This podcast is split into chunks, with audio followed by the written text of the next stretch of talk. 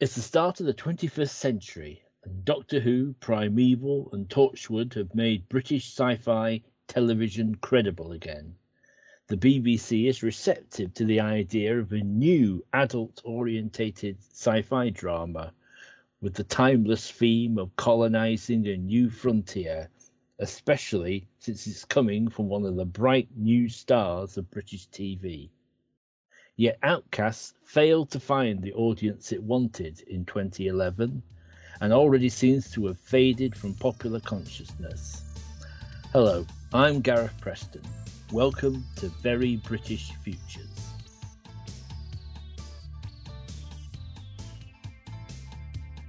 And it's great to welcome back three intrepid guests who've all previously appeared on this podcast Nikki Smalley, Dr. Rebecca Ray, and John Isles. So, how are you today? I'm good, thank you. Uh, thank you for having me on again, Gareth. It's a pleasure. Yeah, it's great to be here again. Uh, all right, thank you, Gareth, for uh, welcoming me back. Great stuff. Looking forward to this. So, today we are talking about Outcasts, and there will be spoilers. Outcasts was an eight part series broadcast on BBC One between the 7th of February and the 13th of March 2011, with a repeat the following year. It was the brainchild of Ben Richards, who'd already made an impact as the creator of BBC dramas Party Animals and The Fixer. After researching the experience of the early European settlers in Australia, he was looking to write about being a pioneer and forming a new community in an unknown land. Since that was a difficult story to tell in the present day, a new planet and a futuristic setting seemed the ideal stage. The series was three years in pre production, but then a full season was greenlit on a tight deadline. Ratings began in the middling range of 4.3 million on Monday prime time and dropped steadily to 1.5 million especially once the show was moved to a late night Sunday slot. Outcasts was released on DVD and Blu ray in 2011 by BBC Worldwide. So, Nikki, would you like to, for people who haven't watched this show uh, or have forgotten about it, would you like to describe uh, Outcasts for us? Set in the near future of 2060, Outcast tells the story of the survival of Earth evacuees who have been settled on the planet of Carpathia for the last 10 years. Most of the population live within the confines of the pioneer town of Fort Haven, led by President Richard Tate. Each episode sees him and the core members of his protection and security team deal with various crises, such as new evacuees, environmental disasters, attempted coups, strange and fatal illnesses, or issues relating to the mysterious advanced cultivars or ACs for short. As well as these, they begin to discover evidence that they might not have been the first advanced life form on Carpathia, and perhaps even now they may not be alone. Tensions rise further when Julius Berger, the former vice president of the Earth evacuation program, arrives with a hidden agenda and uses the stresses of these events, as well as people's personal lives, in order to undermine Tate's authority back then in 2011 did you watch this show? I'll i'll start with you rebecca.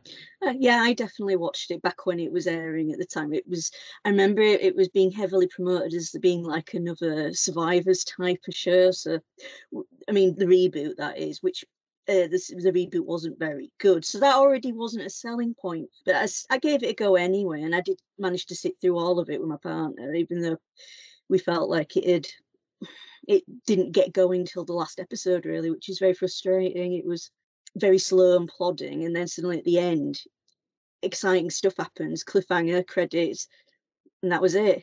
Yeah i, watched it as it came out and uh, like rebecca i really struggled with it at the time uh, and agree that it was only the last episode where you felt it was going somewhere though interestingly on rewatching it this time I felt slightly different. I don't know whether it's because I watched it while doing other things, so my I was slightly distracted, but I found I enjoyed it a lot more this time. Because I'll be honest, that when when you asked me to do this, I weren't actually looking forward to rewatching it.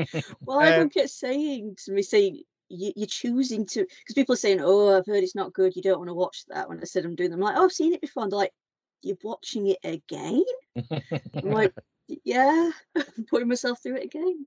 Yeah, I felt it was like a pu- it was like punishing myself, but um, surprisingly, on second viewing, I I um, g- gave it more credit. Mm, I was in a sort of similar boat. I watched the first episode and I sort of recorded the rest and then just never got around to watching it. Afraid I was not I was not gripped by the opening and I didn't hear much positive buzz from uh, Mm. anywhere to make me go back to it. So this time watching it on uh, on Blu-ray for this podcast is the first time I've seen it. Well, like you, Gareth, uh, I had high hopes for anything sci-fi that was new after you know the, the glory days of, of Doctor Who's return, and you know on a mainstream channel. So I, I gave it a chance. I watched the first one. Thought, yeah, it's all right. I mean, it's like great. We, we've seen Jamie Bamber, you know, uh, the uh, English boy done good in America, you know, I, and thinking, you know, stunt casting. Let's get somebody from a popular sci-fi series. In in his case, Battlestar Galactica, but good to him with his native accent. But um, it just didn't grab me enough. I I can't even remember if I watched the second one. Like you, I think I definitely take them all, but I just never watched it. And then when when Rebecca said, "Oh, Gareth's going to do Outcast for Very British Futures," nobody will watch it with me. Will you come on the show, please? This is before you were asked, Nikki. So, thought, all right, okay, I'll be a good friend, and and it gave me an opportunity to give the series a second chance. When I was watching it with Rebecca, we were doing like one or two episodes a week, watching it together, and uh, doing it online, keeping social distance. I just kept losing track of what episode we were on. Thinking, is this the third one? To get no, it's it's the second or, or it's the fifth. I was thinking it was the sixth. You know, my notes I'm writing episode one, episode two. So in in that sense, it dragged a little bit. No, I I, I gained. I'm glad I watched it, um, Mm. but I can go into that later. You you commenting on the sameness of the episodes. That actually reminds me of something Mm. Uh, one of the things that struck me is that every episode ends with the next week sort of trailer that has seems to become a bit of a standard in drama now. But what Mm. struck me is that often the next week trailer tells you practically nothing about what happens next week. Instead of giving you some idea, this is the story, this is the dilemma happening next week. Usually it's lots of faces of people looking intense or running with the boom, boom, boom bass drum beat going underneath it, and then it speeds up. Dun, dun, dun. And really, you could take any next week, pretty much any next time trailer, and stick it on the end of any episode. All the trailers are the opposite of the series. The trailers are action, action, action. And the series is let's go for a walk for 20 minutes. There's a, a good phrase. Um, the Guardian did a, they actually did a week by week sort of blog on it. They were reviewing episode four, I think, and they sort of said, "Oh, it's it's the first episode where I'm not relieved when it fi- when it finally grinds to a close." So unfortunately, that kind of sums up my feelings uh, watching it. Having said that, though, I think it does improve. I think the last, Mm. as as you said, uh, I think the last three or so episodes we are building up some momentum. Unfortunately, it, it's uh, it's too little, too late by that time. Yeah, yeah, it is, and I mean, I've been look. I was looking at reviews from the t- uh, contemporary reviews from the time from various newspapers, websites, and such, and they just all say things like irredeemably awful series, drab, turgid, staggeringly uninteresting, excruciating sci-fi rubbish, school play standard. Looks cheap, unrealistic. I can't agree with that. Saying it's school play standard looks cheap because it definitely doesn't look cheap. It's. I I- don't think that's something you can criticize it for. I, I agree, and, and and I'd read an interview with Ben Richards where uh, he was arguing where he said he, he thought that the special effects looked rubbish. Thinking of what the BBC put out, particularly at that time, and even now, I think it's on par with any of them. I don't think it looks mm. substandard. I think it's elevated uh, by where it's filmed in, in, in Africa. I think I think you know it's a gorgeous uh, setting uh, for Carpathia, and uh, I, I think look wise you can't fault it. I, I disagree with those reviews. By all accounts, it was quite a grueling production because uh, uh, I was watching the making of that's on the the Blu-ray, and they were Ah. saying how often if they'd like go to a location and by the time th- they usually they could only go to a location once because of uh, the distance. because of the distances exactly involved. You know, they, they couldn't afford any uh, to retake if anything, or they, well, they just have to replan if it didn't if it didn't work out. But uh, yeah, just jumping back, uh, Gary Lewis, yes, Scottish. Scottish, fine Scottish actor. I, I recognise his face. I couldn't p- place him in anything, but I've Billy I've Elliot's dad. Oh, that's yeah, Billy Elliot's dad. Yeah, he's got a fantastic face, Mm. and he is good. But uh, as is often the way in Outcasts, it all just gets a bit stretched out. So there's a bit Mm. too many. Let's sit down and have a chat, and Pack will say a few more gnomic things. Then we'll carry on. you know this this i think we might have had this conversation before but how how the way that science fiction programs that are very light on having aliens or other life forms don't seem to be with the exception i think of the expanse or revised battlestar galactica they don't seem to catch on with audiences do they because uh, Mm. firefly obviously a very devoted audience but that got canned. Moonbase 3 going back a lot further. Um, I can think of some other Mm, Star others. Star Cops. Mind you, poor poor scheduling, but again, you're right. What, what is it about non-alien sci-fi that doesn't seem to catch on, and yet they have a devoted audience? I don't think there's an outcast following. There's no bring back outcasts or a fan group in the way that we have Browncoats, the Firefly, or, or even Blake Mm. Seven. Yeah, there's. I was not, I'm not aware of any real kind of campaign to sort of continue it. Uh, Even the Tripods has a big, you know, devoted fan base. That's true. In fact, before we were, before today, when we recorded this podcast, I had a look around on the internet to see if anybody had an Outcasts fan site up Yeah. there. Couldn't find one. The only references I could find to Outcasts were either official ones from the. BBC or just kind of general reviews, you know, amongst a load of other reviews. Of Exactly. You, you, you, you know, when I've been mentioning to people that are fans say, "No, uh, I'm going to be talking about Outcasts," they ne- never heard of it or they don't remember it. That's uh, yeah. I've I had a, a similar reaction from people, and it's a bit surprised because it's not that old. Some of the, review, the, the, reviews, even on the specific episodes, are quite harsh.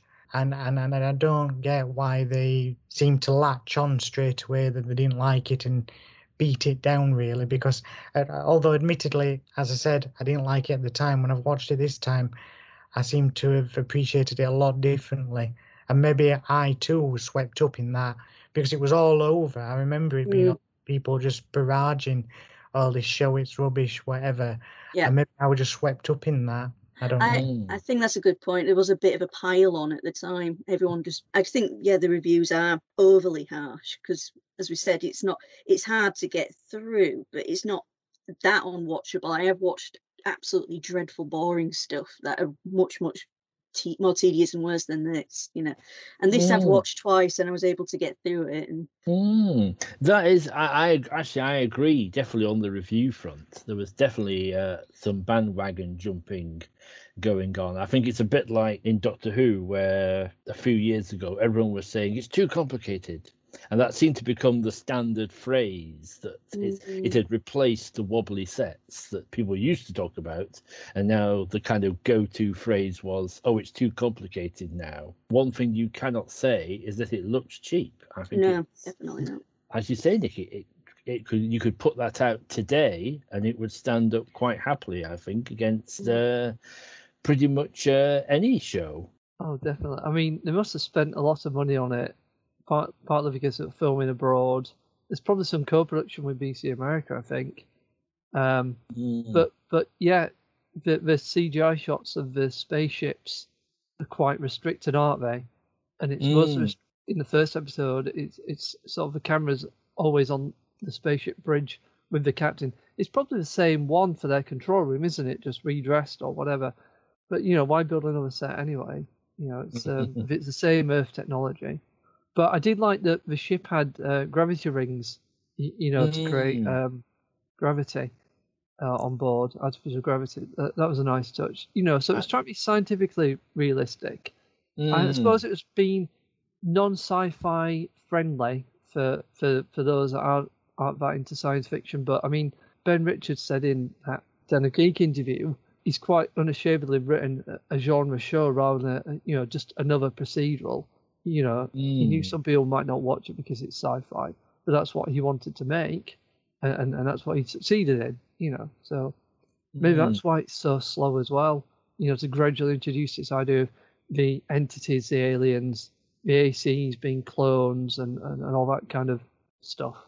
I like the technology. I think they get the right level of technology that it, to kind of ground it a bit. It's not we're not in Star Trek. People aren't coming out with tricorders with uh, you know with a an endless supply of different kinds of beams for every kind of situation. I was just going to say because I was also reading about interviews at the time where they're saying American audiences responded better to it than British audiences. They seemed ex- more excited for it over there. That's Yeah, interesting. because it were full of English people and they just like watching us. did they? I don't know. This undoubtedly is very seriously intended. This show, maybe that's part of the trouble. Yeah, there was some reviews at the time that really bothered me. I forget which newspaper. It was one of the newspapers, but they were saying some. Ah, it was the Independent that saying, "Oh, I'm not a sci-fi fan, but this and from episode one, Outcast rekindled my old prejudices against sci-fi." But then I was sucked in because the story could be seen as allegorical, and I'm thinking, do not know anything about sci-fi? Sci-fi is allegorical. I found this kind of thing very frustrating. Like all the time, all this it's sci-fi, but it's not got aliens and monsters or spaceships. It's it's like real. And also, I find that people blur the lines as well, particularly Mhm. now where we've got like comic book movies and and fantasy. I think people just tend to lump it all in one. A slight example would be uh, I once went to see Carl Davis at the Sage. He was doing. Um, uh, it was supposed to be a night of science fiction uh, where he, he was um, conducting an orchestra and they were doing Doctor and whatever. But he also did stuff from comic book films. He did a bit of Lord of Rings. He, but to Mhm. him, lumped it all as sci-fi, you know. I think there's a lot of good ingredients in uh, Outcasts. I think if, there's lots of stuff. If you look at it individually in terms of Mhm. subplots and characters, there's uh, there's nothing wrong with them, at least you know on paper. And but there's something got lost somehow when somehow it managed to be less than the sum of its parts. One thing that was interesting when we were researching for this episode that you that you found Rebecca when this program was initially announced by the BBC they released a synopsis that was a little bit different to what we uh, ended up with and I was wondering if you wouldn't mind reading it Okay, yeah. So this is from 24th of May 2007, BBC Press Office. BBC Drama today announces that Outcasts, a brand new high concept series from Kudos Film and Television and Ben Richards brackets spooks party animals close brackets is in development by BBC Wales for BBC One.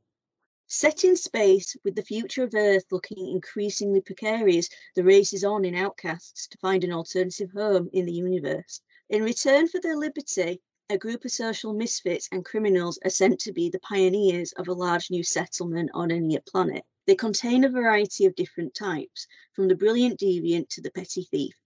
They are the outcasts, fascinating but ultimately dispensable, who must build the conditions for a new life. Outcasts is a tense and fast paced series about cooperation and conflict, idealism and power, sexual competition and love. Most of all, it is about our life's big imperatives cheating death, seeking suitable mates, and surviving as a species. Jane Tranter, control of BBC Fiction, says Following the unique success of time travel in Life on Mars, I'm naturally extremely excited about the dynamic duo of Kudos and Ben Richards joining forces to create a further dimension in BBC drama. Jane Featherston, joint MD, Kudos Film and Television, says the colonization of space by humans is only a matter of time. And we think that Ben Richards' brilliant vision of what life will be like when that happens will offer audiences a dramatic, original, and entertaining new drama arena. What really jumped out at me was the emphasis there on sort of like the sexual and Mm. the choosing mates. Yeah, they make it sound like it's going to be, I don't know, like skins or something, you know, full of Mm. sex and It's going to be Love Island in space. yeah, and a lot of stuff, a lot of emphasis on all these people being deviants, criminals, thieves and stuff, Mm. which makes sense why it's called Outcasts because that never really that title doesn't that title suits the original press release, but I don't think it t- suits the actual show as well. No, I mean you could argue certainly that the ACs are Mm. outcasts, but uh, they're only part of the story. I think it is a case of the premise changed a bit from what it was at the time they wrote that press release, and uh, because of some parts of it are there, but at that point it sounds a bit too close, a bit literal to the whole sort of transportation to Australia. Australia, yeah, it's like a Suicide Squad kind of thing, isn't it? Mm, that's a good way of putting it. In the re- actual show, it ended up being the, the creme de la creme, the elites, the best of the Mm. best, who got sent off, wasn't it? They keep it as a mystery. We never really find out what's going on on Earth. No, Do, do you think that? I mean, would you like to speculate? What? I mean, they make references to things like fleeing destruction, nuclear conflict on Earth. There's something about a Shanghai uprising, Oslo talks, and something about San Francisco falling into the sea during an earthquake. So it's not quite clear whether it's environmental or nuclear or war or what.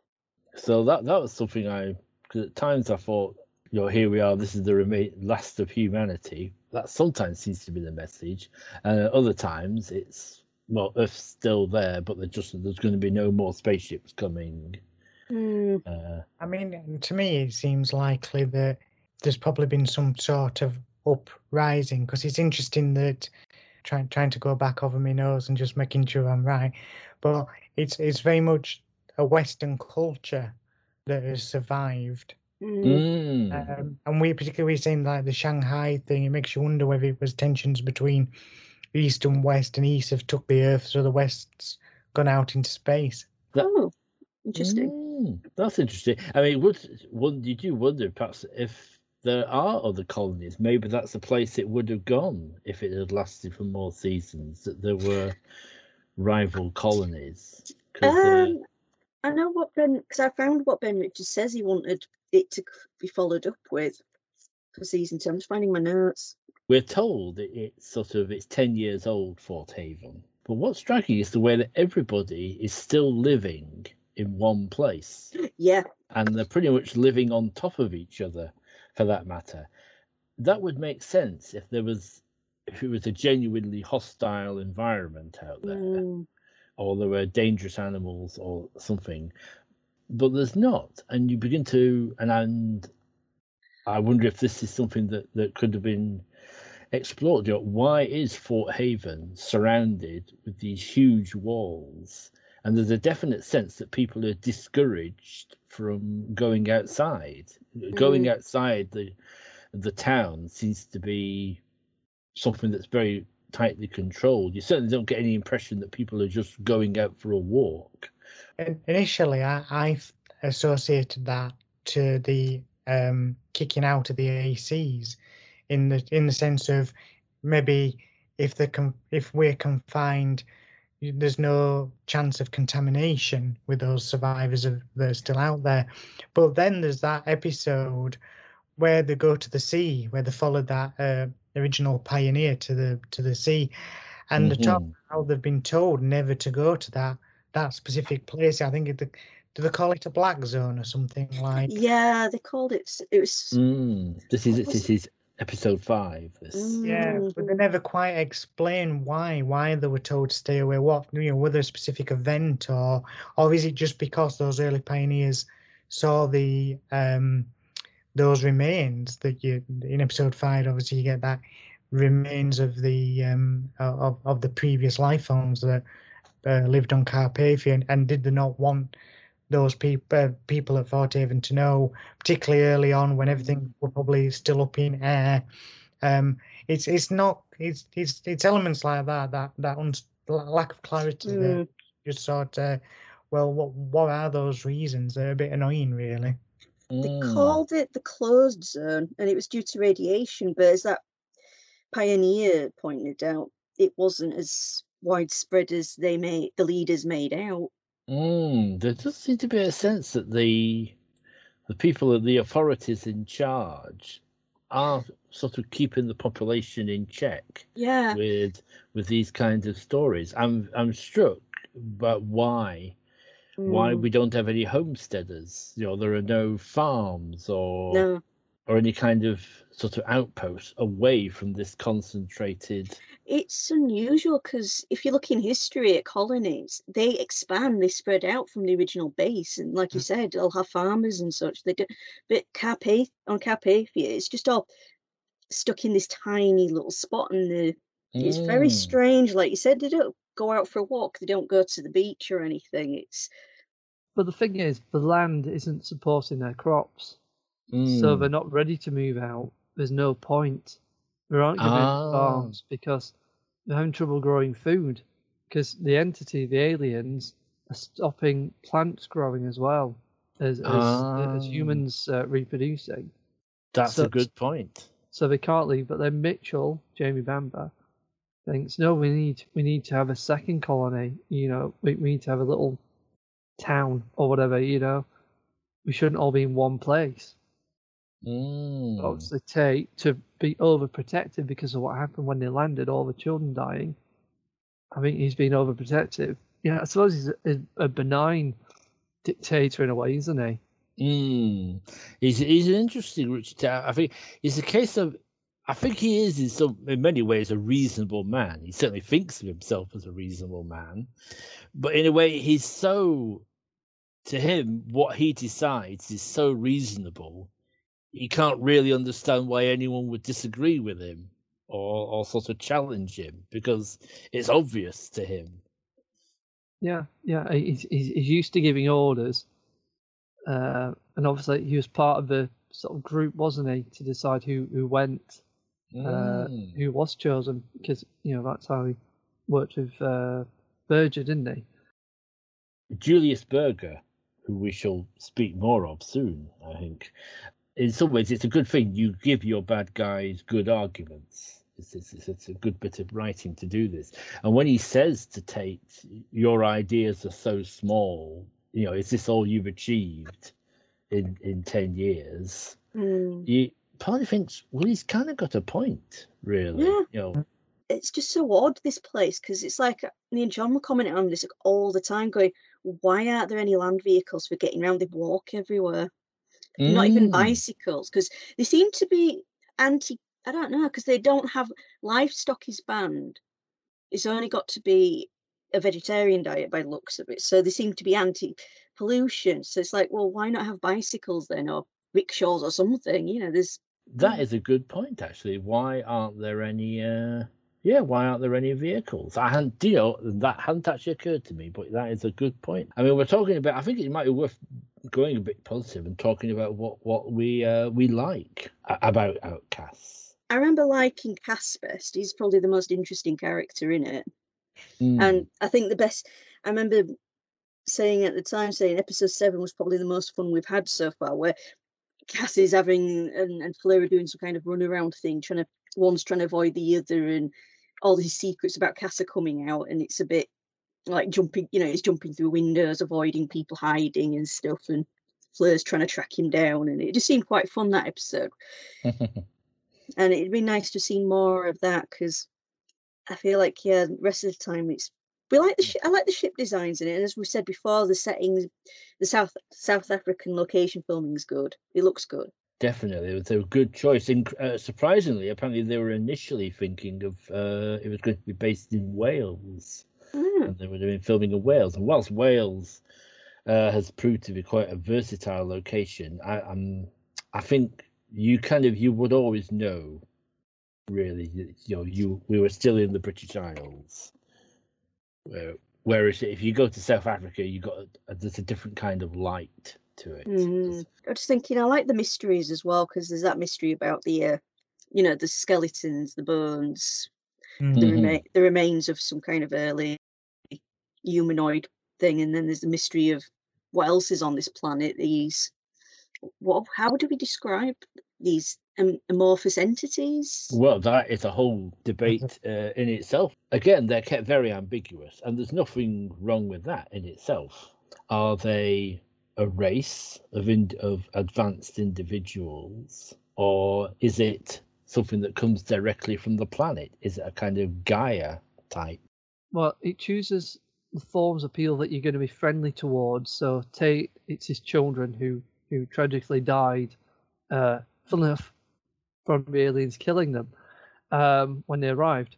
Uh, to speak to him now, he knows they're not ghosts because he doesn't believe in them because he, he's a rational man. He's a scientist, isn't he? Um, and then you've got Tate appearing as Tate to himself as well. It replaces VXP Josie, the one that that uh, comes back. Now her Mhm. kids notice something different. In fact, she asks them, asks her kids what is love. So they're studying us. They're trying to work out what humans are. But then, Mm. you know, they tell Tate later on that you're not welcome here. We made we made the other humanoid species extinct. We're going to do the same to you. So clearly they want Mm. the planet for themselves. What if there's like maybe there could be two factions because they broadcast DNA through the airwaves, don't they, to create the the virus that killed the kids initially. They do the same to stop plants growing and and halt fertility in humans, and yet they do the same in the reverse. They help the ACs to become uh, reproductive, don't they? When ACs were not Mm. made to to to have children. So, so m- m- there's two factions, maybe one that likes humans, one that doesn't. Or That or- is possible. I mean, it's possible that's where we would have gone if it had b- lasted longer. That might have been, we might have discovered there were divisions within the aliens. or maybe they lived there before the other humanoids and they evolved. Mm. Um, it's uh, your, your Gaia theory is interesting, but I get the Mm. impression that if they appear as people, then there's individuals in this kind of entity race. I, I do feel that the suggested, you know, in that conversation where Liam Cunningham's basically talking to himself, I feel like they suggested that the whatever it is has always been there to some degree, um, or or should I say, has been there prior to the life form that was before humans was there. Because it it did sound like that that that other race came or appeared on that planet, and the entity navi- navigated to its destruction or whatever and wants to do the same with humanity. The, the show gives you so many questions, really, that, that it's almost frustrating that they're not answered. And I know I know I read an interview where Ben Richards says he, he, he was going to work uh, on it as a book. Um, and, and I wish that book was here so we could hopefully get answers to those questions. Mm. I, I think the aliens do provide some of the most memorable little moments. There's that um, little bit again. It's episode five, which is actually a bit of a favourite of mine. When the uh, the astronaut Pack, who calls himself Pack, comes back into town and then takes Cass and Fleur out out to the beach. One of my favourite bits is that he's uh, he says he was uh, accompanied by his dog. He met his uh, pet dog on this planet, and then we see the dog, and there's that lovely little scene at the end where we see the dog, and it's on its own. It's not being seen through anybody's particular point of view, like Mm. an illusion. So it's there. It's definitely physically there, and it goes behind a a rock and then just vanishes. It's a lovely, eerie little moment that, and I, I'd have like I'd like to see more of that kind of uh, moment. It made me think a little bit. Have either of you seen um, Solaris?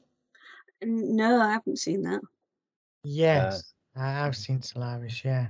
Because um, Solaris, originally a novel, was turned into uh, a film. Well, it's been it's been filmed twice. Uh, probably the more famous '70s Russian film, and then there was a more recent remake starring George Clooney. And in that is about a planet that uh, somehow it's alive and its way of communicating with the humans who are trying to study it is that it manifests these sort of solid ghosts out of their memory of people that they've lost.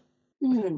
So it's quite possible that it could be the planet, and this is its way of communicating, uh, set Mm. in not quite as benign a way, however. We do get, I think we do get the impression that they don't like Forte even at, at the very least, because wasn't there an implication, wasn't it implied that they're more on the side of the ACs?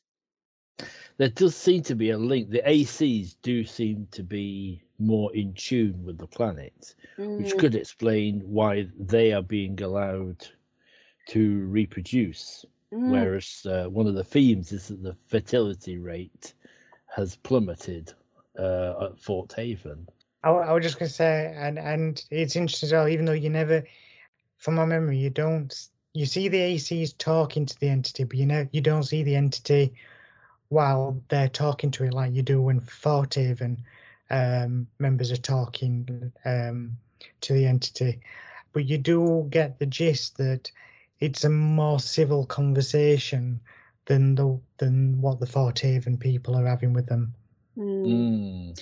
It's interesting, Gareth, that you said allowed to reproduce because we don't. It's never said in the show what's causing the fertility problem because it's also affecting the uh, crop seeds as well, isn't it? That's true, and, and we discover that these aliens can sort of transmit DNA. We learn about this disease that uh, wiped out a lot of, uh, especially the children, uh, soon after they landed on the planet. In the final episode, the colonies come under attack from another disease, and, and this time they're able to come up with a defense. If it, if they are an alien race, then the majority of them are definitely against the humans it would it would appear. And then at the end, we get this sort of sense that um, they're going to hold back and they're going to keep judging us. In fact, Tate gets a moment that suddenly made me think of Star Trek's Picard because he says, "I forgive me, I forget the exact quote, but he says something about of like, I don't care if some super evolved aliens are."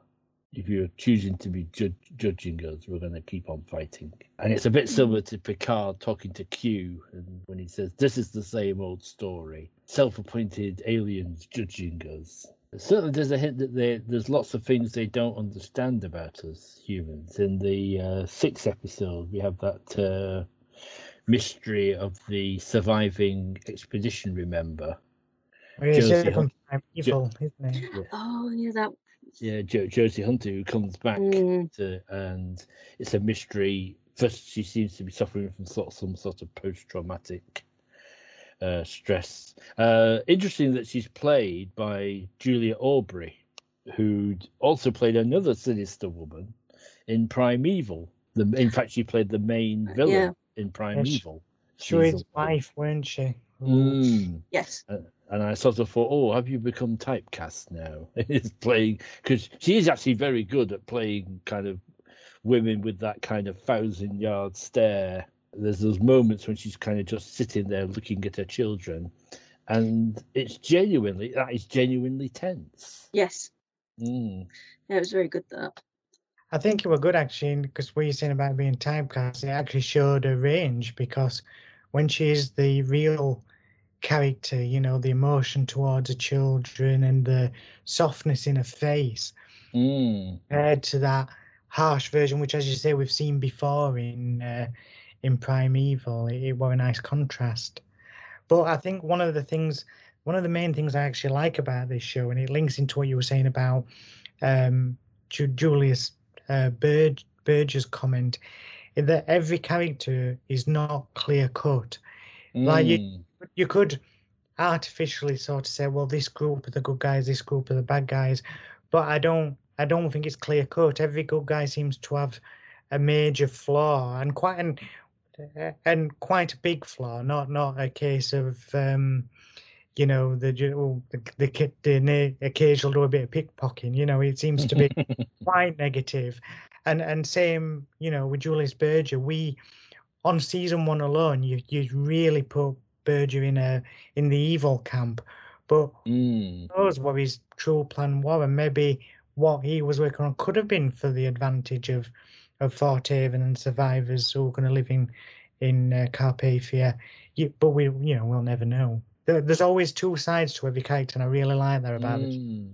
That is that is one of the things I do like about the ser- uh, the series. Like I said, on paper it should work really mm. well because lot most of these characters are quite interesting, and I do like that sort of grey areas. I mean, Julius Berger is a good example because you're never quite sure, thanks to Eric Mabius's performance, how much he believes what he's saying at, at, at any moment. It's it's hard to tell whether he's just saying whatever needs to be said to advance his plan to ultimately be in charge. That seems to be his main driving force.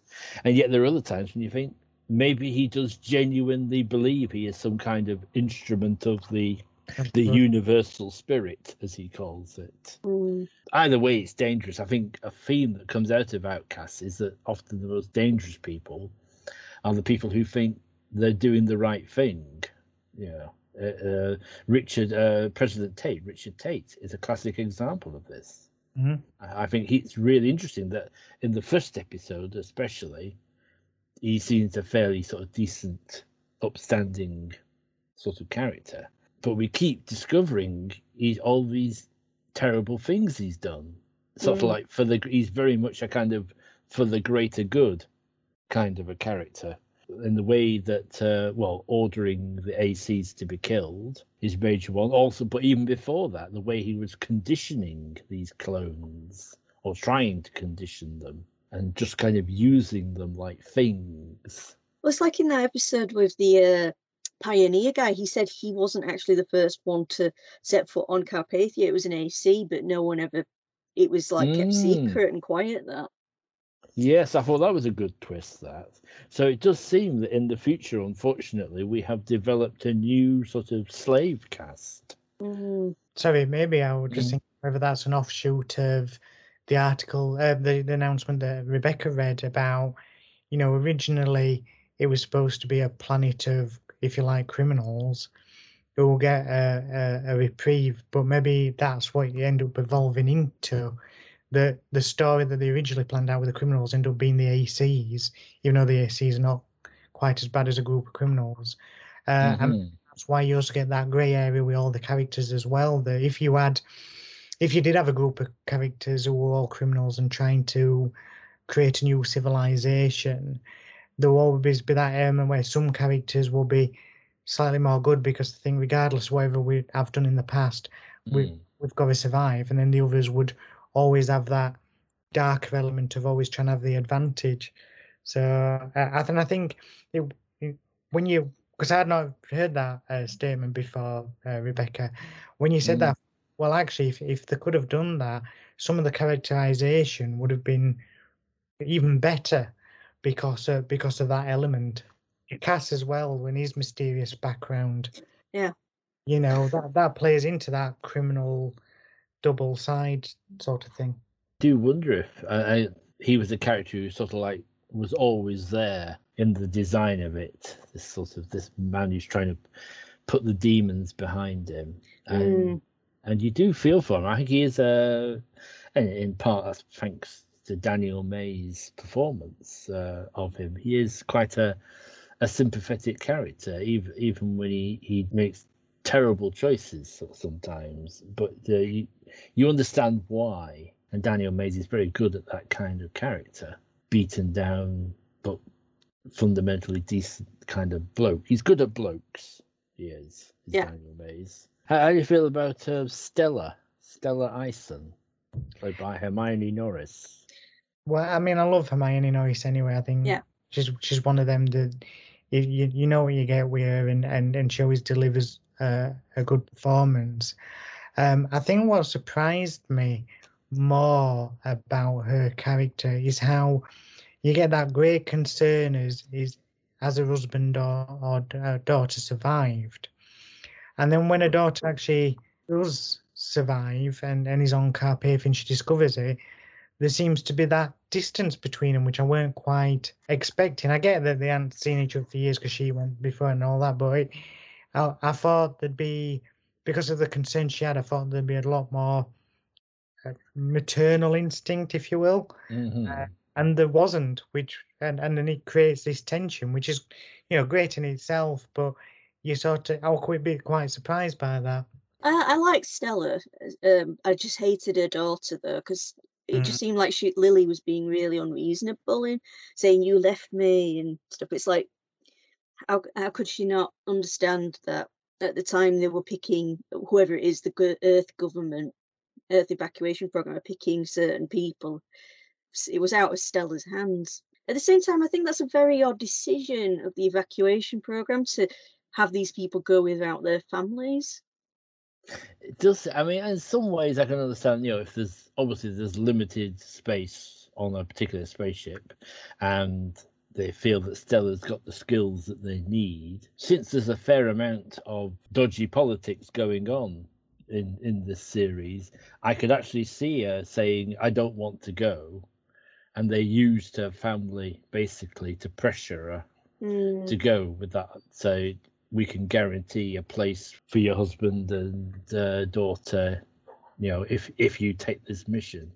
So I can understand how that could happen. I do agree with you, Rebecca. I think Lily is is a hard character to to warm to. You again, you sort of understand where it's coming from, but Yeah. it goes on Yes. uh, for doesn't- an awful lot.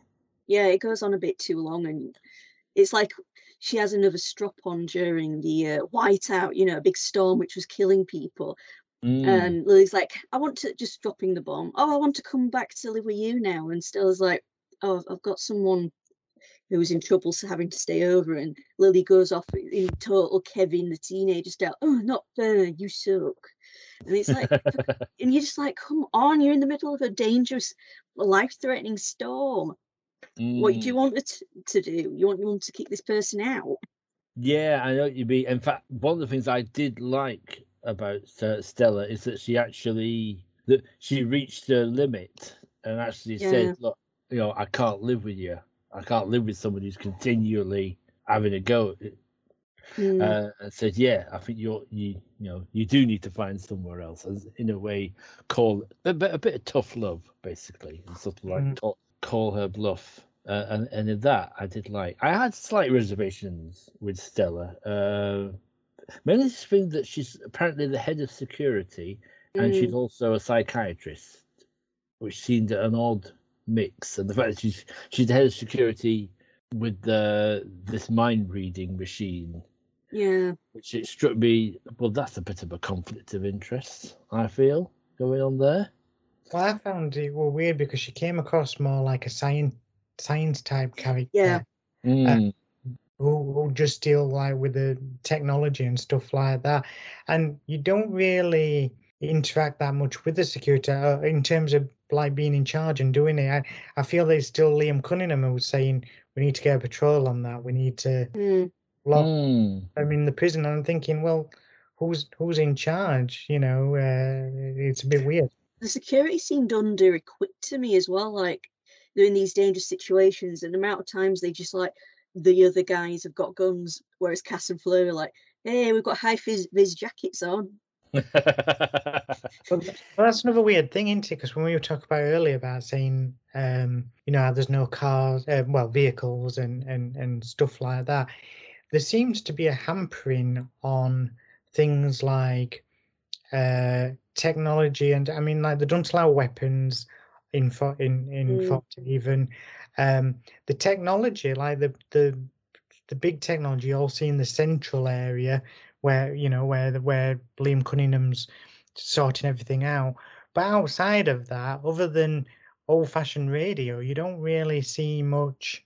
I mean, I'm not don't get me wrong. I'm not expecting them to have telly or all like that, but you, Mhm. there's, it's a futuristic program, but but people don't have futuristic things in their own normal lives. If that makes if I'm getting across what I'm Yes, it's Yeah. it's inconsistent because in episode was it five where they went to the beach?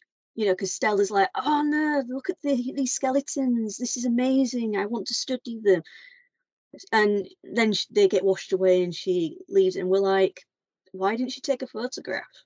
Uh, It's they- not consistent because you got in that episode where Cass is doing the runaround and he does take a photo with a handheld, some kind of Mm. handheld device. He takes a photograph of a document, and we were like, wait, so he's got that. So why haven't we seen that before?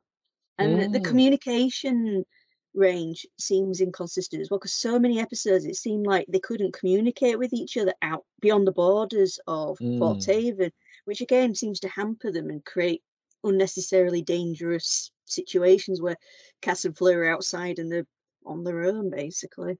Yeah, I mean, we do know they do have sort of these detect. Mm. We do. They do have transmitters and antennas out there in, in the desert, and because uh, in the, in the third episode with the whiteout, we have those those two guys get uh, Uh, trapped out there. But yeah, like you said, it's what's useful to the plot at this point. it does seem like a very badly thought out colony really. It's like we won't have land Mm. vehicles, we won't have ways of communicating with each other, and we'll just build a tiny space and trap everyone inside it. The idea that they've landed in the ship and then they take the ship apart Oh, to yeah, build yeah. to build the colony, that's good design, and I like the way it's reflected in the way the buildings look and Mm. everything. You can see sort of bits of ship scattered around the the colony. You've got those elements where some areas look really rough, and particularly most of the housing looks rough, except for the central command, which I can under, you know, I understand. You always get that, don't you? The you know, ship's captain gets the nicest room of uh, everyone else, but you think where the like some of the materials I like thinking, well, you know, they're limited to what they've got, what they can make, and yet, and they've only been there for ten years. Or the the you know the the colony's only been there for ten years, but yet you do have that really nice area and the really rubbish area. And if you're in the nice area, like when you see Cass's room and he's got like the nice silky looking sheets and all that, and you just think, well, how's that?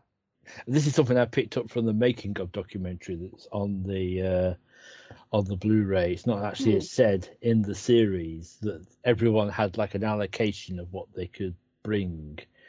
Uh, in the case of uh, of Tipper, the young man who's the mathematical genius, that he's like used nearly all his allocation on vinyl. Why? so he's sort of that Mm. that's why he sort of set himself up as a as a DJ. So I suppose it could be that Cass brought his nice bedding with him, possibly. But Mhm. mentioning I, did really like that character. I, I, I just enjoy it. When he was on screen, he was enjoyable to watch. And then when you get that extra element that actually he's, he's you know he's quite a bit of a genius, he just hides it. It, it you just give him a very a different dimension because it's like not what you expect, and and then it just makes him even more interesting. Mm, he definitely grew on me over the. He's a bit, uh, well, it's part of his character. He's pretty much in love with himself. He's, he definitely sort of sees himself as this kind of roguish rebel who's uh, devastating with the ladies at the start. But yeah, once you find out a bit more about him and his history, he, he definitely grew on me over, over the series. Just trying to talk about uh, Fleur Morgan. Yeah, because she turned out to be, she was in what was it called? The Omega, the Omega file. It was so she was in AC as well, wasn't she? It's a very nice performance from um, he Yeah, I like Fleur. I like it a lot. Yeah. Yeah, by uh, Amy Manson. Uh, I don't think I've really seen her in anything else, really. No, when I No. went to Europe, I saw that she she's done some stuff in America more recently, but I still she she might be one of them that sort of uh, you always get one actor, don't you? Sort of is in lots of things, but you don't notice them, and it's not because the they're bad at acting or anything like that. They just they just seem to fade into the sound in, in a natural way. Um, but she Mm. she was great in Outcasts. Uh, I love the, you know, the the the tease in between her and Cass, and then the next bit where she has the fling with um the the security chap, Jack Holt. Yeah. Yeah, um, I, I've yeah, there were a lot of different elements to her. That were they were it was good. Seeing she's been in a lot of stuff I've watched, but yeah, it's all from quite a while ago now. So, like Desperate Romantics, Torchwood, Misfits, Atlantis, you know, big parts Mhm. and stuff. So she's done quite a lot of stuff I've seen. Despite a lot of great actors, including Liam Cunningham, I just didn't really warm to any of them apart from Daniel Mays as Cass. Is the only one who Mm. seemed to have any kind of humor, which, which obviously we we mentioned, but just some kind of likability. I don't know how cliched the reformed criminal is, but he, you know, it's a good character and he plays it well. And and Mm. you know, Fleur just feels like a wet blanket half the time. Kind of, like, oh no, I don't know what to do. Do I go talk to the ACs or do do I do what Tate wants? And then obviously it turned out she was technically one of his children, one of the advanced Mm. ACs. But uh, honestly, I, I just I didn't like any of them, and, and I'm jumping on the bandwagon. You know, uh, Lily was awful. um, you know, She- um, She is sort of like more. She's like more than being a normally annoying teenager. She's a very self-centered madam. Yes. Stella was okay, but uh, again, it's like you said, you know, she's a psychologist and she's head of security. And and I'm thinking about the ethics as well of that dream device.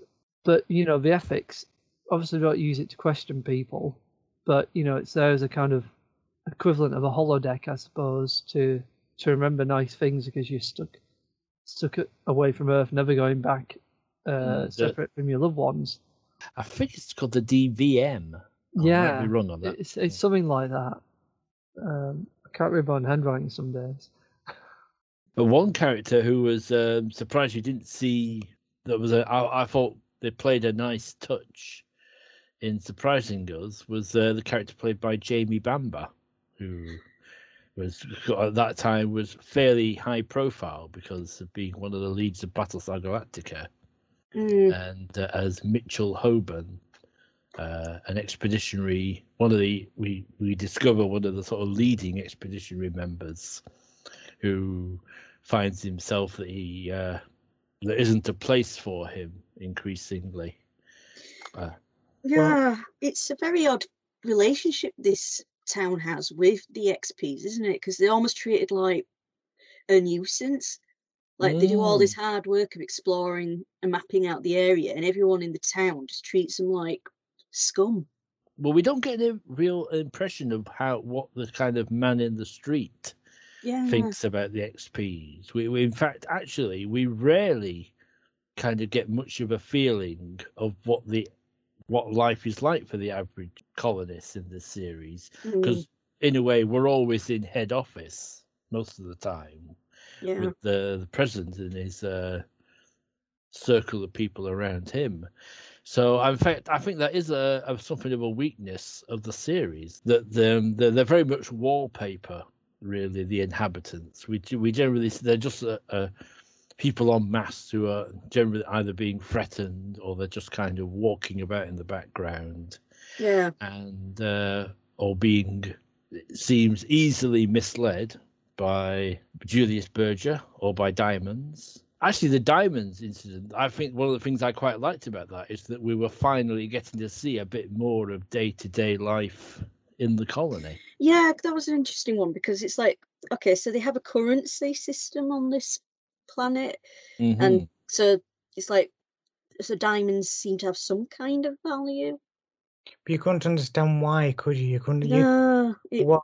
Other than saying that diamonds are worth something, you couldn't see how people could use diamonds in any other, yeah, you know, context. It was very bizarre in that respect. Mm. I think that was kind of the point of it. That they were in people were why did diamonds have value? Because they're diamonds, basically, and because they have that allure of wealth and riches about them, even though they're not. Yeah, you know, unless you want to cut some glass somewhere or something like that, they are not that practical. But uh, although I must admit, I was a little bit surprised about how incensed the the people in charge seemed to get about the diamonds very very quickly. It was like, oh no, this is something we can't control. These diamonds, so we must get rid of them, outlaw them as soon as possible.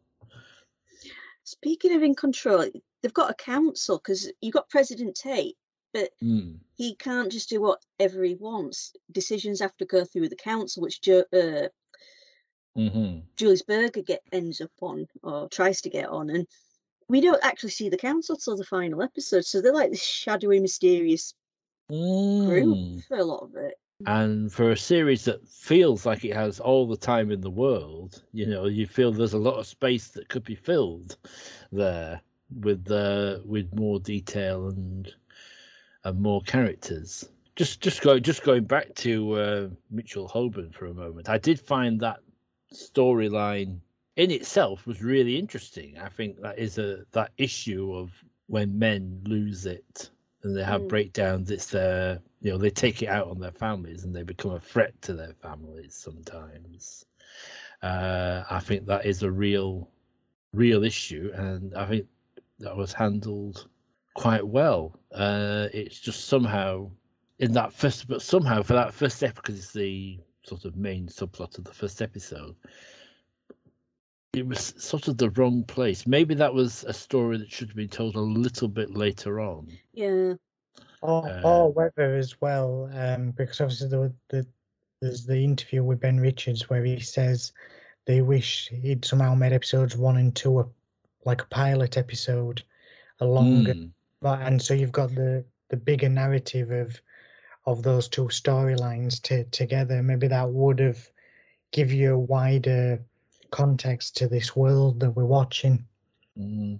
I did wonder. I was been thinking about this. You know how how I would fix anyway that you know get people in. You know fix those first two episodes. Part of me thinks maybe do some real compression, possibly the whole business with the uh, the last colony ship approaching the planet. Almost have that almost as the prologue. That's like kind of like the pre-credit sequence, Mm. and have it destroyed before the titles roll, and then you could bring in the hunting for survivors and all that episode two stuff about the hunting for the survivors and bring that into the first episode. Maybe bringing some more of the mysteries a bit further uh, into the first episode or seeding them Mm. better because it's too much of a slow burn. It's a very slow burn. Yes, that- it's It doesn't hook you in quick enough. Because the thing is, as well, with the the thing with the entities as well is that even though they may have been responsible for that illness that was affecting them at the beginning, you get the impression that they've not really made themselves known to the main group at Forte until this point ten years later, which is quite interesting, really. So, you know, you could have you could have featured that in episode one. You know, be like a first contact situation of or a first hint of something else is going on, or, or if it's been with him all along, make some mention of some of the weird stuff that's that's happened. But instead, it's like it just sort of comes in halfway through the series, and you you think, well, you've you've been here ten years and you've not noticed anything up till now. Yes. I, I actually I, I I agree. I think first episode definitely should have had a bit more explicit alien weirdness going on to it. Not not too much, but it's too subtle. I mean, I assume Yes. the business with the boy going talking about Tiger Tiger burning bright that was something to do with linking to the aliens. Although that whole thread, we never see that boy again. I was just going to say I'd cut that stuff with the boy saying "Tiger, Tiger, burning bricks." It never feels like it gets paid off. Now, Exactly, and that, uh, but you feel like it's meant to be going somewhere in Mm. that in that episode, or, or that that boy is going to become a significant character, and uh, and and neither thing happens. So I think yes, having bringing in the, and I think that might get the audience in a way reassured that it's not just going to be about grumpy people standing in a, a desolate bit of South Africa. To it. Like maybe they could have had as I don't know the cliffhanger of the first episode, someone discovering the uh humanoid remains, hominid remains, and, Mm. and then maybe it being covered up or something, and as you know, while they're like, "What's going on? This is a mystery," and maybe get that as a hook as well, saying, "Look, there's weird stuff going on, and there's cover-ups and things." And Yeah, I, I really like that idea of, but we, the audience, know there's alien weirdness going on here. Mm. I think that next podcast for you, Gareth, it should be just us replaying Outcast, but the way it should have been. the way it should have been.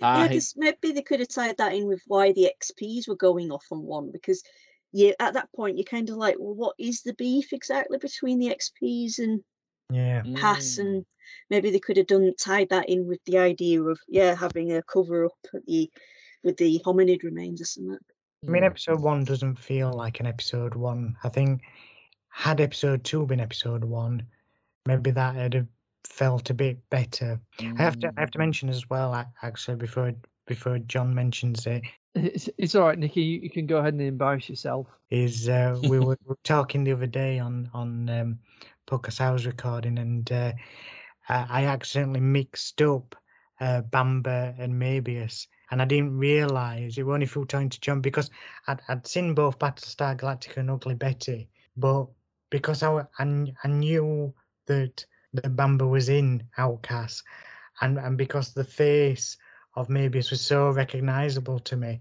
I just merged the two. And Mhm. we're having this conversation, and, and, and John John just says, uh, he just said to me, he says, "No, you you're mixing them up," and he says, "You're gonna you're gonna have to say it on the podcast, or I'm gonna mention it." So I thought I'd mention it now before John jumps in. Thinking about it, maybe it's uh, one thing we were watching. Uh, I was watching it with with my partner Tina, and and she was kept saying he's so slimy and, and Hmm. horrible. Why on earth does any was does anyone sort of like listen to him or go along with him because he's so obviously a dangerous, nasty piece of work. And I kind of agree, but then I thought you know, we, we live in a world where we had President Trump. Uh, so maybe it not as uh, bizarre as it seems. well julius berger reminds me of the kind of people you see used to see on penn and teller's can i say it, the name of it it's Yeah. bullshit yeah penn and teller's bullshit Mhm, where they're looking at all these people like people who claim they talk to the dead or you know mm. who are hucksters with alternative wacky medicines and stuff and julius berger reminds me of those kind of people I mean, it's quite entertaining on one level to watch, and I Mm. must admit, his slimy political maneuverings are one of the reasons why the later episodes are a bit more entertaining. Mm. Uh, but and he, he plays he plays the part well.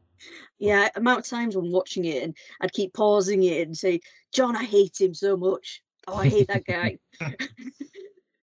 Yeah, Julius Berger. Now, I watched some of Ugly Betty uh, just because my wife was watching it. I was in the room.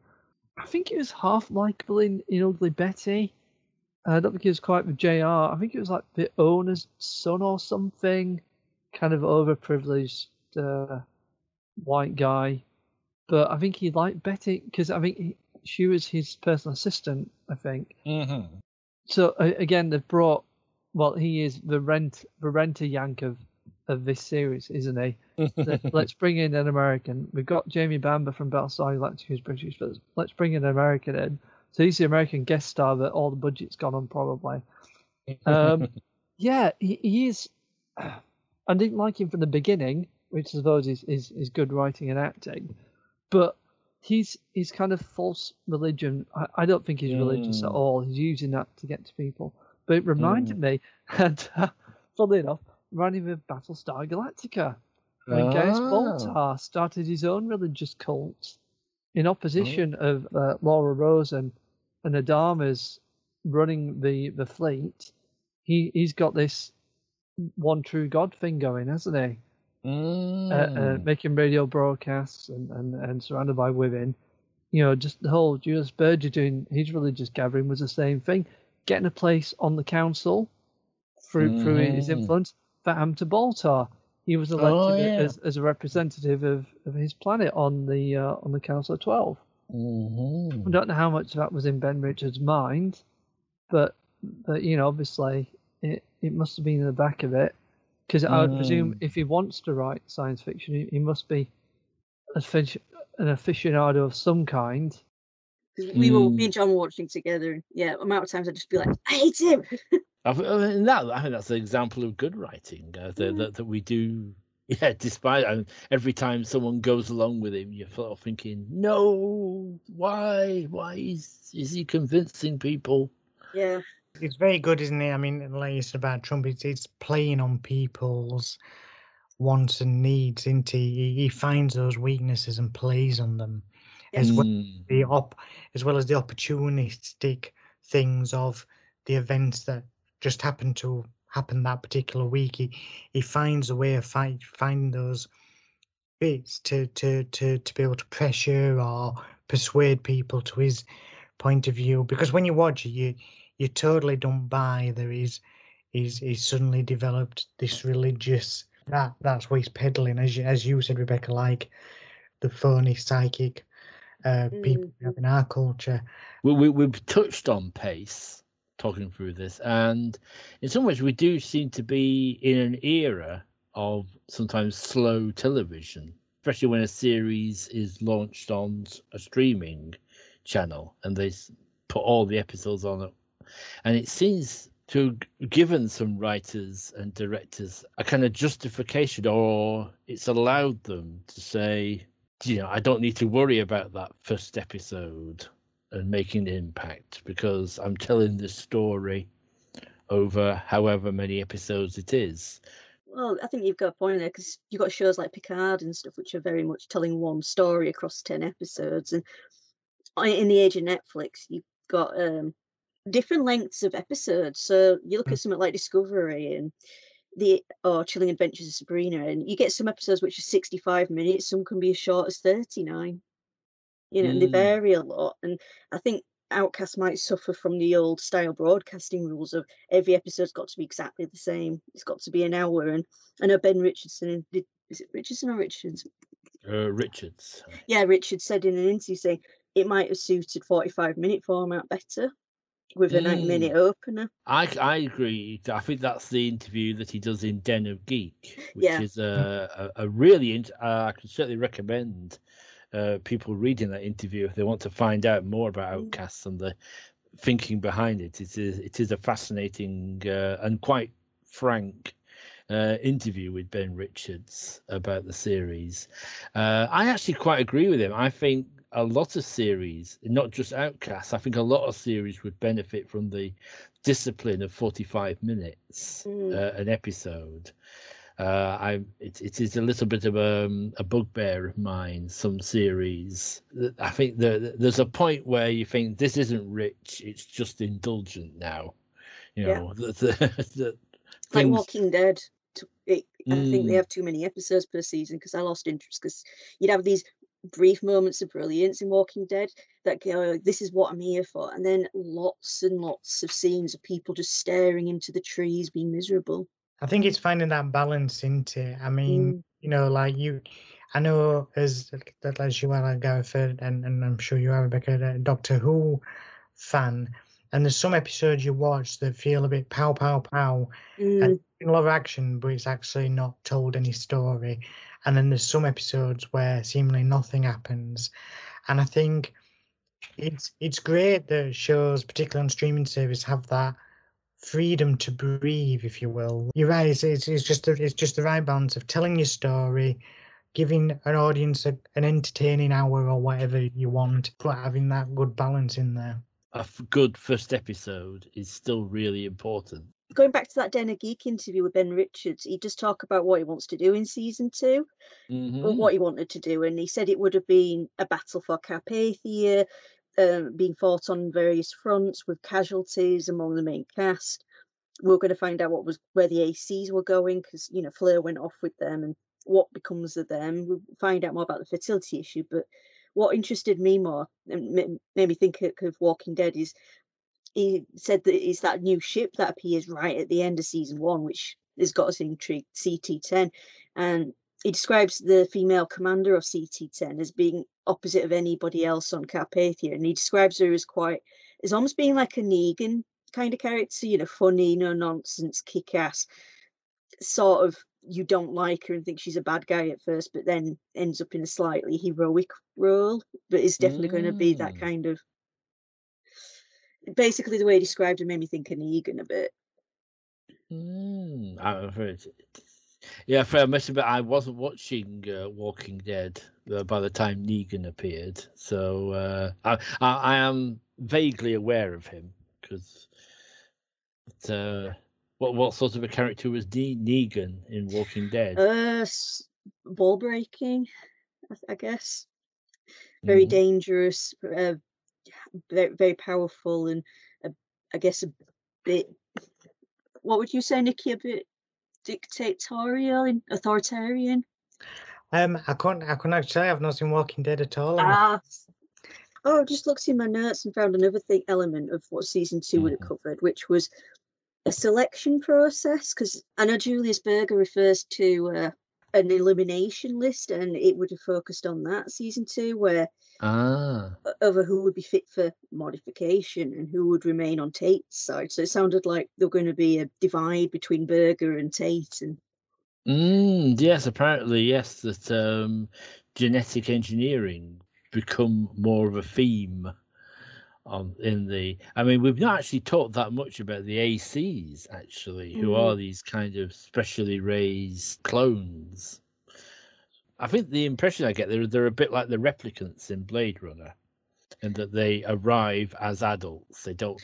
They haven't had a childhood or anything, so they they they sort of come out fully, fully grown from from pods of some kind. yes it is a bit vague on on the early start, isn't it? Mm. And There's a scene where Fleur and Rudy are heading back to the camp, and Rudy is full of resentment, on the, with some justification. And I think that's a nice bit of writing to see you can genuinely see the AC's point about why they should hate Tate and the uh, the colony that he Yeah. represents.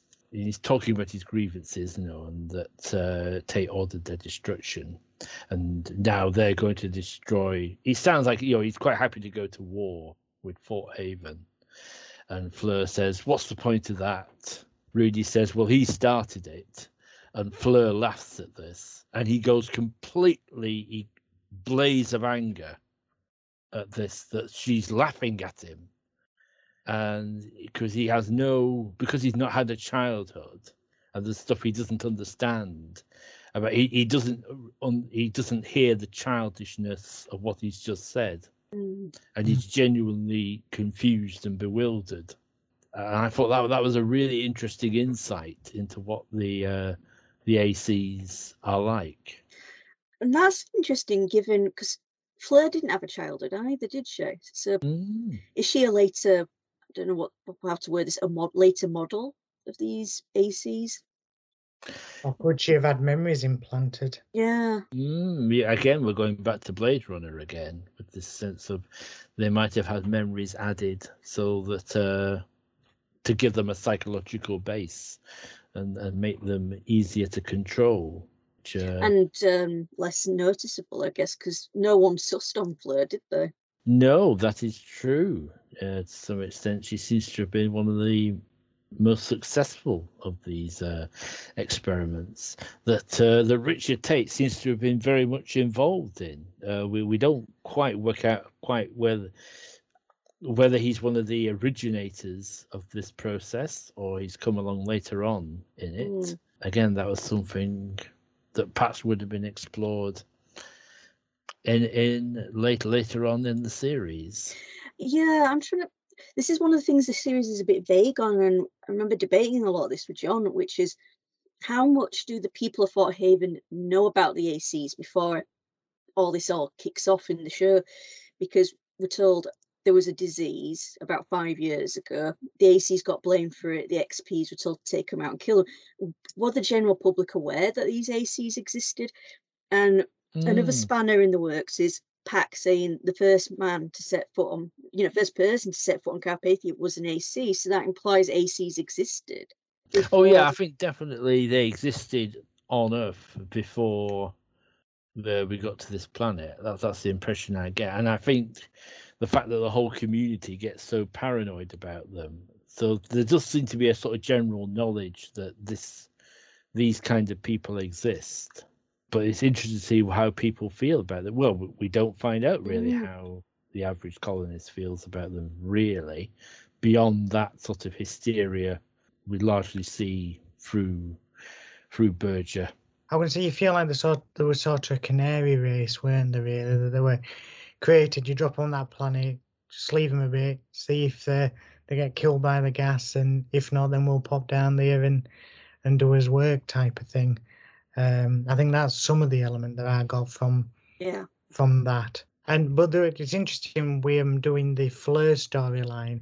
um, because obviously we've we've talked that Jamie Bamber was in it from um, um, Battlestar Galactica, and it makes Mhm. you wonder if they've done that sort of uh, Battlestar Galactica uh, element of you know he's a Cylon type of thing, and whether other characters would have been discovered as being ACs.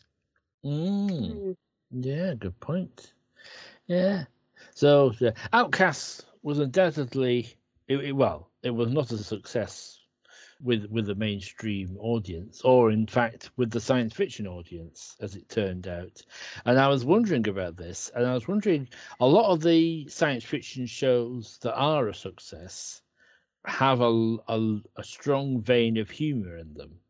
Mm. Certainly, Doctor Who did Mm. and Star Trek as uh, oh, traditionally Star Trek has a fair amount of humor in it, and actually it relates what you were saying about uh, comic book movies uh, early on. I think one of the reasons Marvel has been so successful with its films is that it's always kind of you can't go too far in a Marvel film without them making a joke about Mhm. it.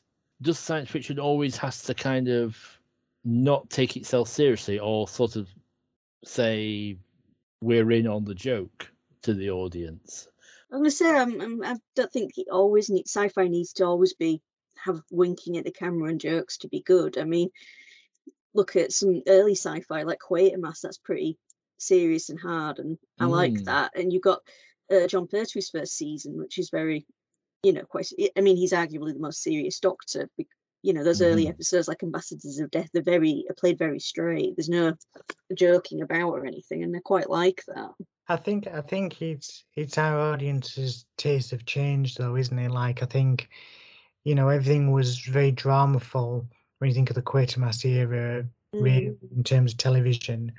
Um, but I still think some of the best shows, when they take themselves seriously, are the ones that shine. Um, I mean, personally, as a kid, I'd, I'd I'd watched the original Star Trek and seen a bit of TNG and not really watched the rest. And um, a couple of years ago, me and my partner made a deal, and she agreed to watch all of Doctor Who, and I'd watch all of Star Trek because she's a Trekkie and, I'm a Whovian.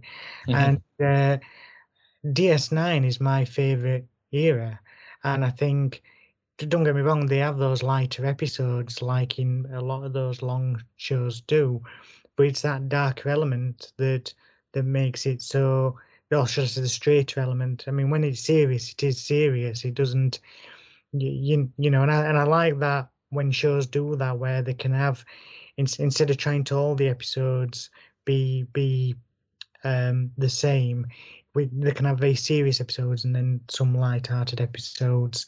Um, but then you look at something like The Expanse, which is managing to carry on to survive through um, these streaming services. Obviously, it started on Sci-Fi, then Netflix, now Amazon, and that that is is completely serious. There's not much humour in that at all, or, or anything light-hearted that would keep uh, um, someone who just wants to have something on the background while they're doing the knitting. Uh, Mhm. You can't. You've got to watch every minute of that.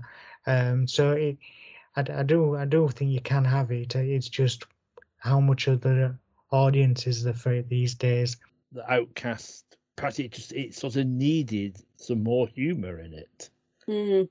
I think it's a bit unrealistic in how unrelentingly poor-faced everyone is. Everyone's serious and acting like everything's life and death. And I mean, there are life and death situations, but everyone's just constantly s- straight, hard, grim-faced and Mm. Serious, and no one, you know, prats about or anything. The, the most you get is Cass and Fleur having a bit of a little bit of banter, but it's not much.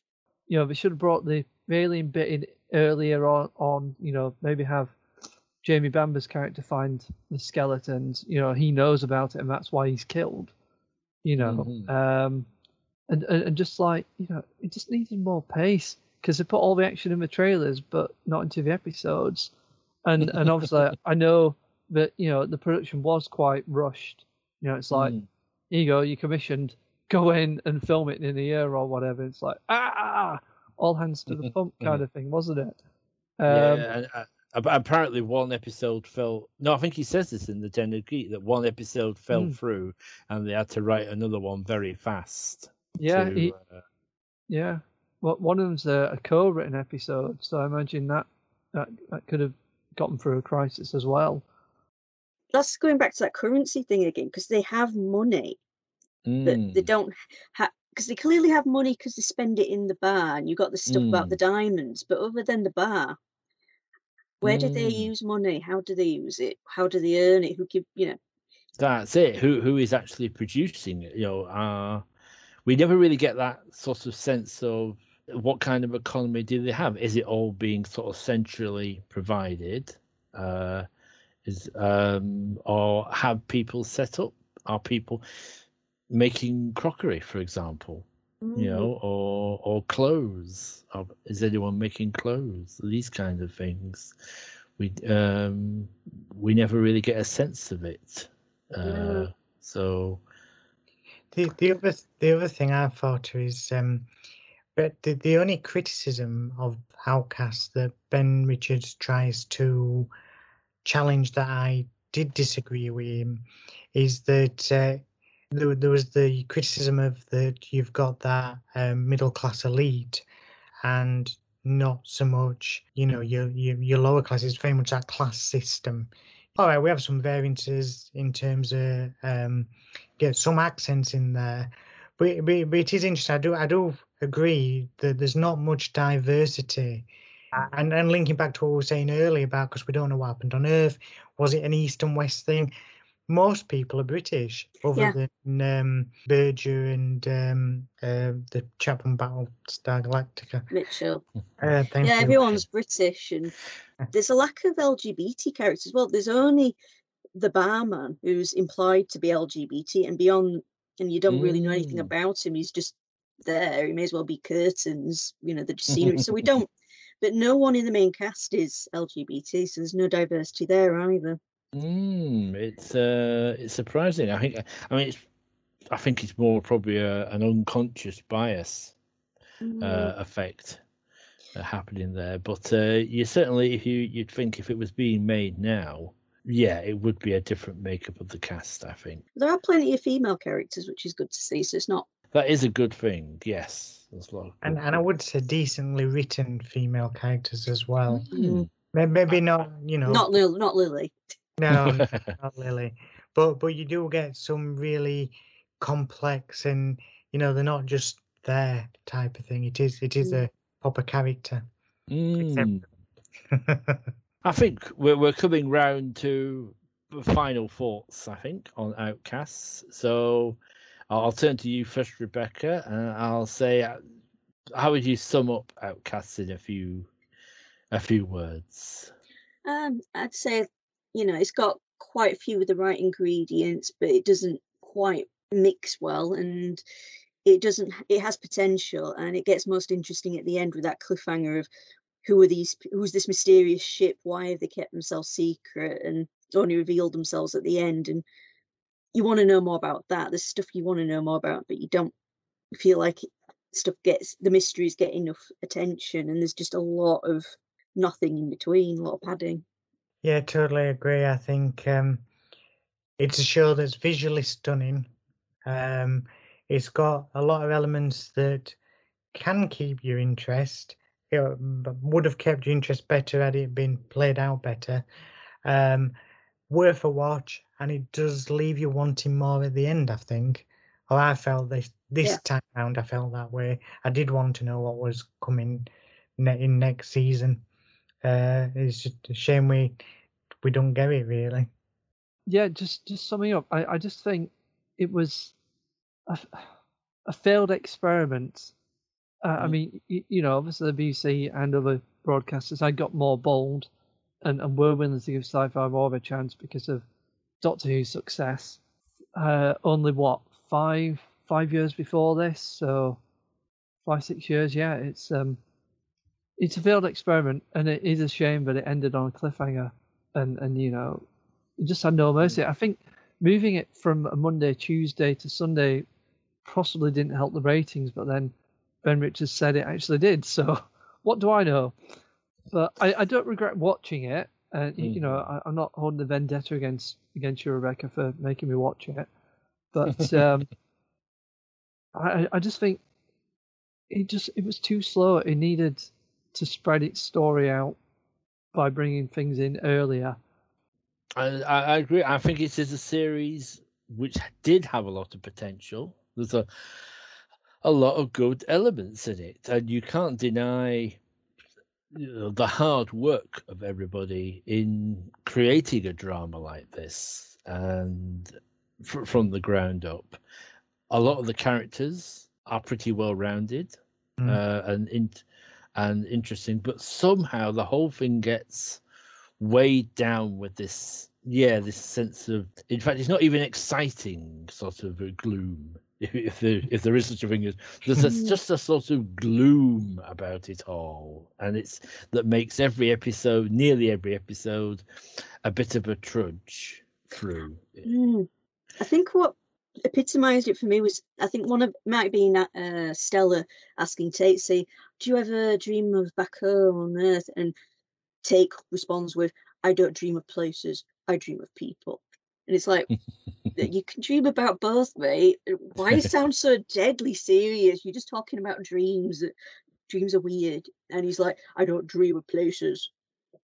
I just thought, why is he talking like that? It just felt yeah weird weirdly serious when you normally you just talk about oh, I had a weird dream last night about I don't know Liverpool. that that yeah i think you you put your finger i think that is actually a good quote that that sums up what is kind of the the problem with outcast? There's a there's a pretentiousness Mm, of hanging over it that uh that, that that stops it ever properly taking flight or at least giving people enough confidence to give it that second season that would have uh ironed out some of the some of the uh the problems. Like i said part of me if he had written that novel that he spoke about writing Mm. you know at this point i might have been interested in, in picking it up to find out what happened yeah, what happened next I'd, so I'd, I'd read it. So so I Mm. wonder why that never materialized. Uh, I suspect he just got too busy with other projects because uh, certainly, yeah, all, all the sort of main behind the scenes people, in terms of the producers and directors, have all gone on to other prestigious, uh, glossy uh, TV uh, productions. It doesn't seem to have harmed anybody's careers, really. Outcasts. No, it's because nobody remembers it, Gareth.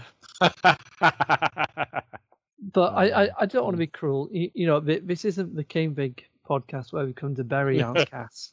So, thank you very much there. Before we before we finish, I really want to find out a bit more because both of you have got very interesting podcast projects of your own that you're starting up.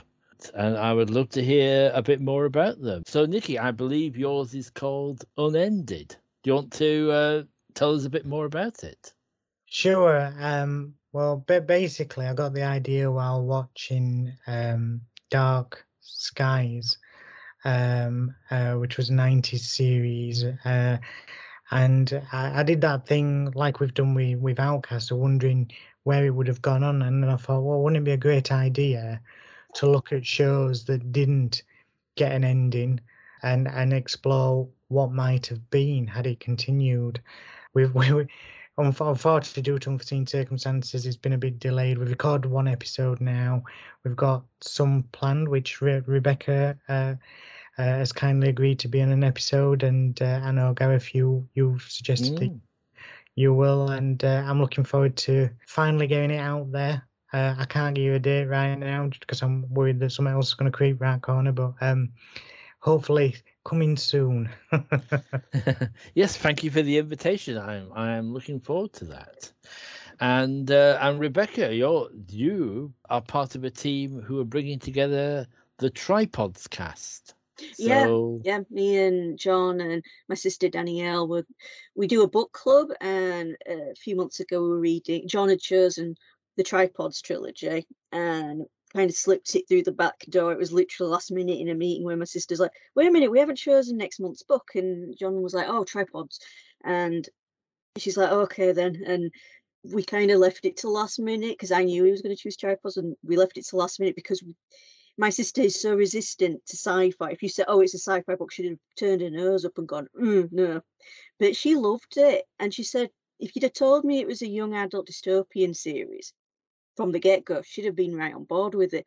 But because she had this idea of sci-fi in her head, it turns her off. But she was she really fell in love with tripods and So, in, inspired by not jumping on the bandwagon at all, uh, Rebecca, her sister Danny, and I are going to be doing uh, a podcast on the tripods called Tripods Cast. I showed her, I started showing her the TV series, and she got addicted to that as well, and wants to, you know, she's got very into it. So we're doing the tripods cast where we're going to talk about the books, the TV show, and other things as well, like the comics, maybe the Mm. game as well. We're starting very soon, but we have a few things on social media. So we're on Twitter uh, at TripodsCast, uh, Reddit r slash TripodsCast, and on Facebook as TripodsCast. Right. Well, I'll make sure I get those links uh, into the episode description. Thank you, and uh, keep keep them peeled. Uh, we'll be unveiling a, a trailer just to keep people sated to prove that we are legit very soon. Ah, so that that sounds fascinating. I can't I can't wait to hear that. Oh, glad. Yeah, there you go. So, well, I think it just remains for me to say thank you very much to yourselves, Nikki and Rebecca and John, and thank you for taking the time to not only talk about Outcasts but to watch it all again as well. So, Yeah. uh, I hope you've enjoyed it. Yeah, yeah, thank you. It's been fun. It's been fun talking about it. Thanks, Gareth. Yeah, and thanks for inviting us. And yeah, it has been great to rewatch it. As I say, I weren't I weren't looking forward to it, but I'm I'm really glad I did rewatch. Yeah. Uh, thank you, Gareth. Uh, you should rename this the Outcast Podcast because it, it- there needs to be an Outcast fandom. So this could be your spin off for the series two. I'm not ready to fly the flag and campaign for the return of Outcasts. In fact, maybe you could just call it Outcast rather than Outcast Podcast. You know, that's too much of a mouthful. Thank you for listening, and I'll see you again in the future. You have been listening to Very British Futures, hosted by Gareth Preston and featuring special guests John Isles, Nikki Smalley, and Dr. Rebecca Ray. Music by Chattery Art. You can follow us on Twitter at FuturesVery and visit garethpreston.blog for more news and reviews. This is the last episode of season one, and I want to thank all the marvellous guests who've taken the time to watch these shows and contribute to this podcast. As much as I'm enjoying producing this series, I need to put it on hiatus for a few months so I can concentrate on other work. However, the podcast will be back next year with returning guests and new voices. Already there are some good episodes planned on programs including Day of the Triffids, A for Andromeda, Sapphire and Steel, and The Aliens, amongst others. Until then, goodbye for now.